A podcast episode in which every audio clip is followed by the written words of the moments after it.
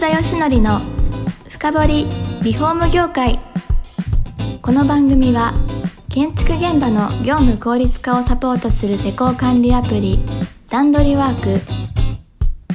リフォーム事業のためのネットワーク戦力、住宅会社のブランディングを支援するルームクリップ公認家づくりパートナーの提供でお送りします。皆さんこんにちは。さあ今週も始まりました福田義則の深掘りリフォーム業界第72回目、パーソナリティの福田義則です。今回も KWC の君川さんに来ていただいてます。よろしくお願いします。お願いします。で、今回でですね、もう最後にはなってしまうんですけど、なんかやっぱりデジタルプリントカフェはね、いや今後可能性はもう可能性しかないですね。はい。からいろんなことができると思うんですけど、なんか新しい取り組みとかもされているってことを聞いたんですが、はいはい、どんな中身なんでしょう。2015年から実はそのプリンターを購入して導入してですね、出力をするっていうことも始めたんですね、はい、でそのタイミングで、株式会社 K3 っていう会社を立ち上げて、そちらで出力業務をやる。ではい、その当時出力をやるのがですね、施工店向けとかコーディネーターさん向けに出力業務をしようと、はい、なぜかというと今までお付き合いしてきたお客さんの仕事を取るわけにはいかなかったので、はい、違う切り口でやっていこうってしていきながら、もう前回でも話しましたけど、じゃあ何をプリントするんだっていうところ、うん、そうですよね、うん、口を開けて待ってるだけだと何も進まないので、自分たちから提案するために何をプリントしていこうって思った時に、やっぱり一番親和性が高いのはアートだっていうことに気づいたんです、はいはいはい。自分がアート好きだったっていうのもあるんですが、でそこでずっと構想を続けてて、はい、アーティストさんの作品を壁紙にしたりとか、例えばカーテンとかファブリックプリントして、インクジェットで商売できないかなっていうか、提供できないかなってことをずっと考えてですね。へえ、いいですね、はい、で去年の9月に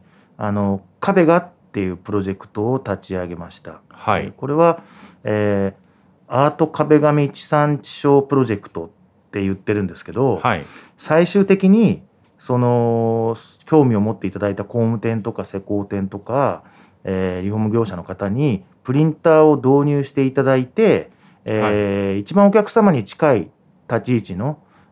その会社さんにプリントして施工していただこうと。なるほど。なのでそれで地産地消って言ってるんですけど、まあ、確かに運送費運搬費とかいらないわけですよね、はい、壁があってカタカナで検索すると出てきますか。はい、あ、なるほど。で当初は、その実際に各アーティストさんと最初組んでやろうって考えがあって、はい、で壁画で壁画になったんですけど、ネーミング的には。なるほど。で、まあ、最初考えてたのはリアルに壁にかける人の仕事も受けつつ、例えばですね、ホテルなんかだとペントハウスはアーティストに描いてもらう、はい、でその他の部屋はデジタルプリントで、はい、みたいなのことを考えてたので、その構想から始まったんですけど、まあ、1年やってみてアーティストさんといろいろ話して、はい、でまあアーティストさんに話するとですね、まあ、僕が職人の立ち位置で話しに行くからっていうのもあるんですけど、めちゃくちゃ話が盛り上がるんですよ、で自分の作品がいろんなものになるっていうのは、まあ、多分アーティストの気持ちからするとすごい嬉しいことなので、はい、みんな興味持ってくれて、アーティストの作品をデジタルデータ化して、その壁画に登録してもらってるアーティストが今37人だったかな。あ、そうなんですね、はい、結構いらっしゃいますね、はい。アーティストって言って、はい、どんな壁紙なのって多分ですね、聞いてる方想像できないと思うんですよ、はい、なんかでかい絵がこう描かれてる感じなんですか、はい、それともなんかもうちょっと違ったような感じなんですか、はい、でこれも壁が立ち上げてからすごい試行錯誤して今やってるんですけど、はい、その一点物の絵をちゃんと描いてデジタル化するっていうアーティストもいますし、こちらから壁紙のデザイン描ける、壁紙の作品作れますかって言ってはい、パターン柄を描いていただけるアーティストさんもいらっしゃるんですね。なるほど。輸入壁紙見ると分かるんですけど、壁紙ってパターン柄と、あとミューラルって呼ばれる、はい、もうもろ壁画って意味なんですけど、一枚ものの作品っていう2つのタイプがあるんです、デジタルプリントの中には、は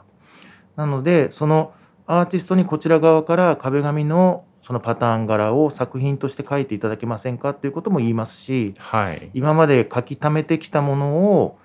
大きく壁紙にしようということ、その両軸で今やっている感じです。じゃあ今までにそのカタログに載ってたようなパターンじゃない、はい、アーティストが作るんでちょっとあれこんなのあるんだみたいなパターンが出てくるわけですか、はい、出てきます。で今所属しているアーティストでもともとそのファッション系のアーティストだったりもうテキスタイルプリントの方のデザインはしているアーティストさんも中にはいるので、はい、そういった感覚をお持ちのアーティストさんというのはすぐ作れたりするんですけど、はい、実はアーティストって僕が予想した以上にかなりアナログな人が多いんですね。そうなんですね、はいはい、なのでアーティストの作品をデジタル化するってことがまず結構な障壁になってて、まずペンとかで書いちゃうってことですか？そうです。リアルな作品を持ってるけど、じゃあこれ壁紙にするためにはデジタルデータ化しないとならないよねっていうところから始まるので、ね、はい、だそれをどうしようかっていうのをこの1年に、ある程度確立できたので、はい、それを今やってる段階でプラスそのいろんなアーティスト、年内100アーティストを目標にちょっとご紹介してるんですけど、はい、多分たくさんのアーティストがそのこに賛同していただいて登録していただけるといろんな柄が出てきて、その中からスマッシュヒットが出ると、はい、またそれをアーティストにこういうものが売れてるよって言って作品そのアーティストの創作意欲につながって、はい、でそういうものがどんどん作られていくっていう流れになっていくとすごい面白い世界になるのかな。そうですね。なので今正直どの作品がそのエンドに刺さるかとか全くわからないで手探りでやってます。へー、うん、どんな感じなんですか？その平米いくらみたいな壁紙を買うみたいの同じような感じなんですか？うん、そうですね、はい、今メーターいくらってことで、はい、アーティストさん側にはこれぐらいの金額がかかりますと原価をお伝えした上で、うん、じゃあアーティスト費そのフィーをどれぐらい載せて、販売しますかっていう形で金額を決めさせていただいてます。ああ、そうなんですね、はい、いやでも先ほど少しだけ出ましたけど、はい、パブリックもできると面白いですね。そうですね。で今回先月か、展示会開催したんですけど、壁がテキスタイル展って、はい、テキスタイルのプリントを、やり始めてっていうかそれもその中に入れ始めて世界がめちゃくちゃ広がりましたね、うん。あ、そうなんですか、はい、ファブリックっていうと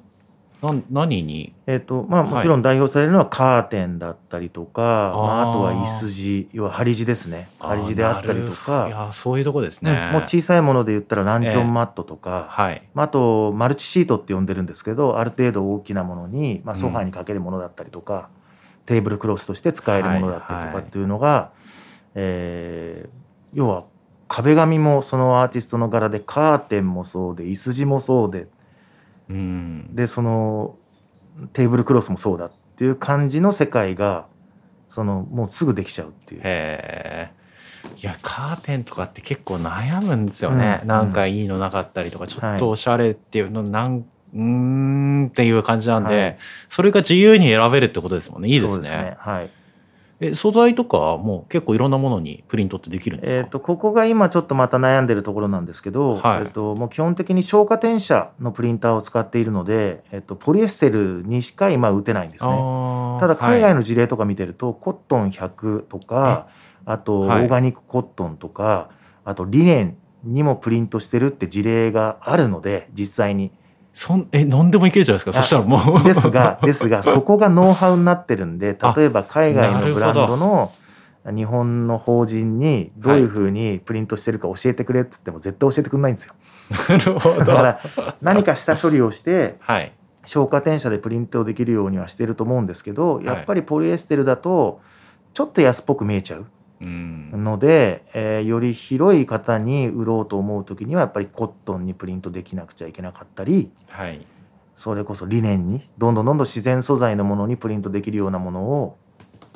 作っていかないとなっていう今段階になってますね。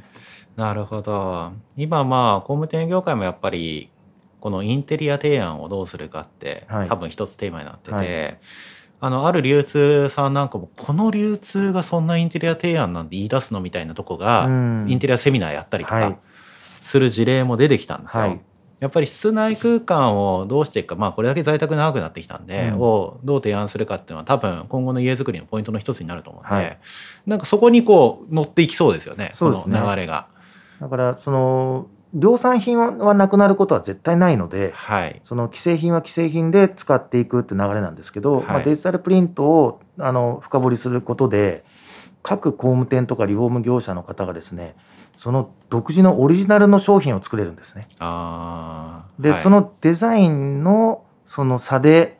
決まっていくみたいな世界になっていくと、すごい面白い家になっていく、インテリアになっていくんだろうなって気がしているので。いや、そうですよね、うん、家のでもデザイン決めると内装の、ね、インテリアがほとんど決めるじゃないですか、このイメージを、はい、いうところが提案できるとおーって思いますよね、うん、そうですね。で、あと壁紙に焦点を当てるとですね、はい、例えば海外の壁紙だとウィリアム・モリスだったり、はい、マリメッコだったり、はい、もうブランド名だったり作者の名前で、あ、この柄そうだよねって分かるものが存在するんですけど、はい、日本の壁紙って一つもないんですよ。確かに。なのでカベガではもう次の段階になりますけど、その海外の壁紙を、はい、ショップとかに見に行くとですね、ブックって呼ばれるすごい大きなカタログがあるんですけど、そこには必ずその作者の名前が書いてあったり、ブランド名がバーンって載ってたりとかするので、はい、やっぱりカベガでも、カベガはそのプリントするプロジェクトだよってことで、アーティストの名前を前面に出して売っていきたいんですよ。なるほど、うん、なのでカタログを作るのにも、その例えば今やってるのが大竹ひろ子さんって、はい、そのアートのある暮らし協会さん、これも福田さんのつながりで紹介していただいたんですけど、はい、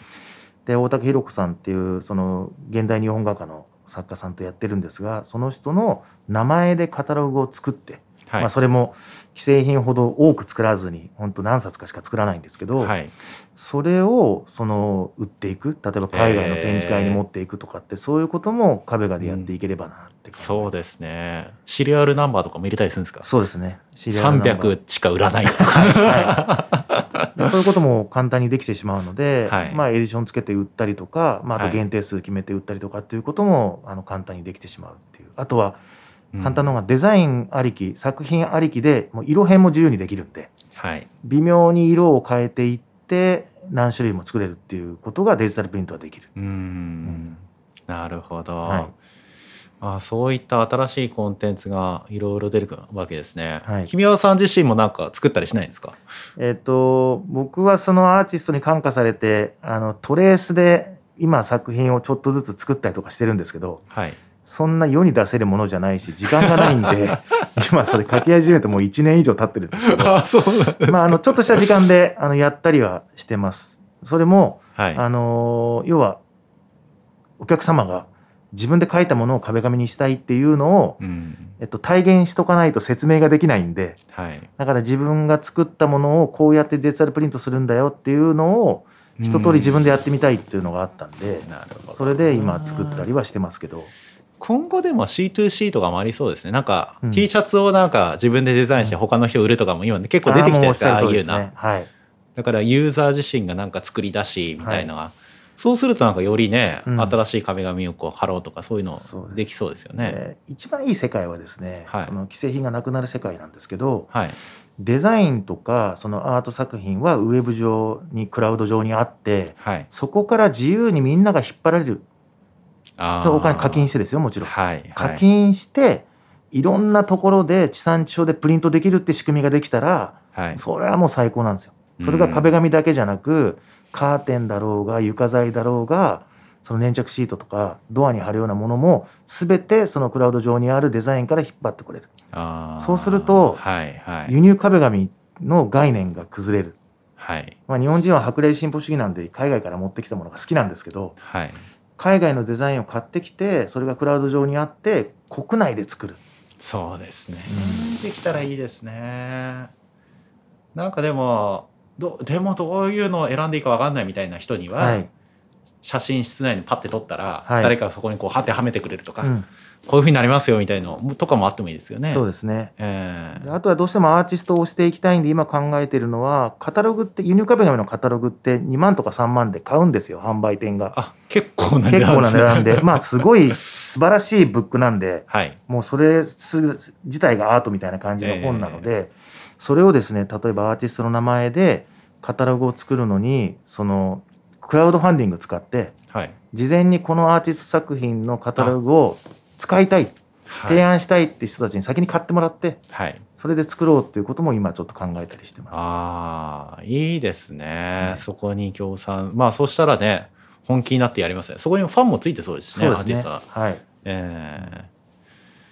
じゃあまずはあれですね、100人アーティストが集まり、はい、なんとかなのでアーティスト紹介していただきたいです